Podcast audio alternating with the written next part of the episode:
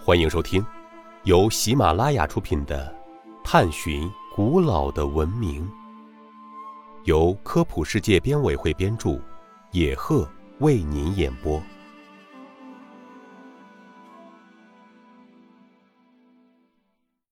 第二十一集：古人为什么要依据月亮的变化制作历法？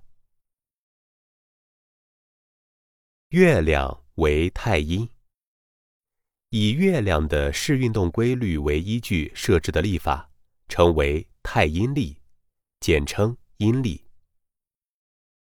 从历法的发展史来看，所有古老文化的国家，如埃及、巴比伦、印度、希腊、罗马，最初都是使用太阴历的。这是因为啊。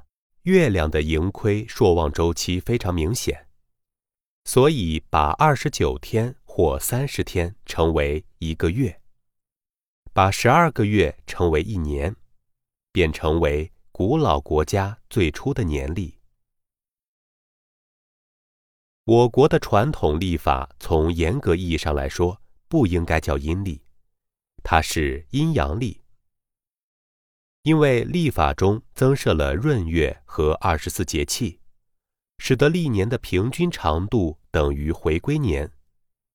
这样，它就又具有了阳历的成分。可以说，我国目前所用的阴历历法，很好的协调了太阳、月亮的周期，实现了阴阳合一，是比较科学的天文日历。听众朋友。本集播讲完毕，感谢您的收听。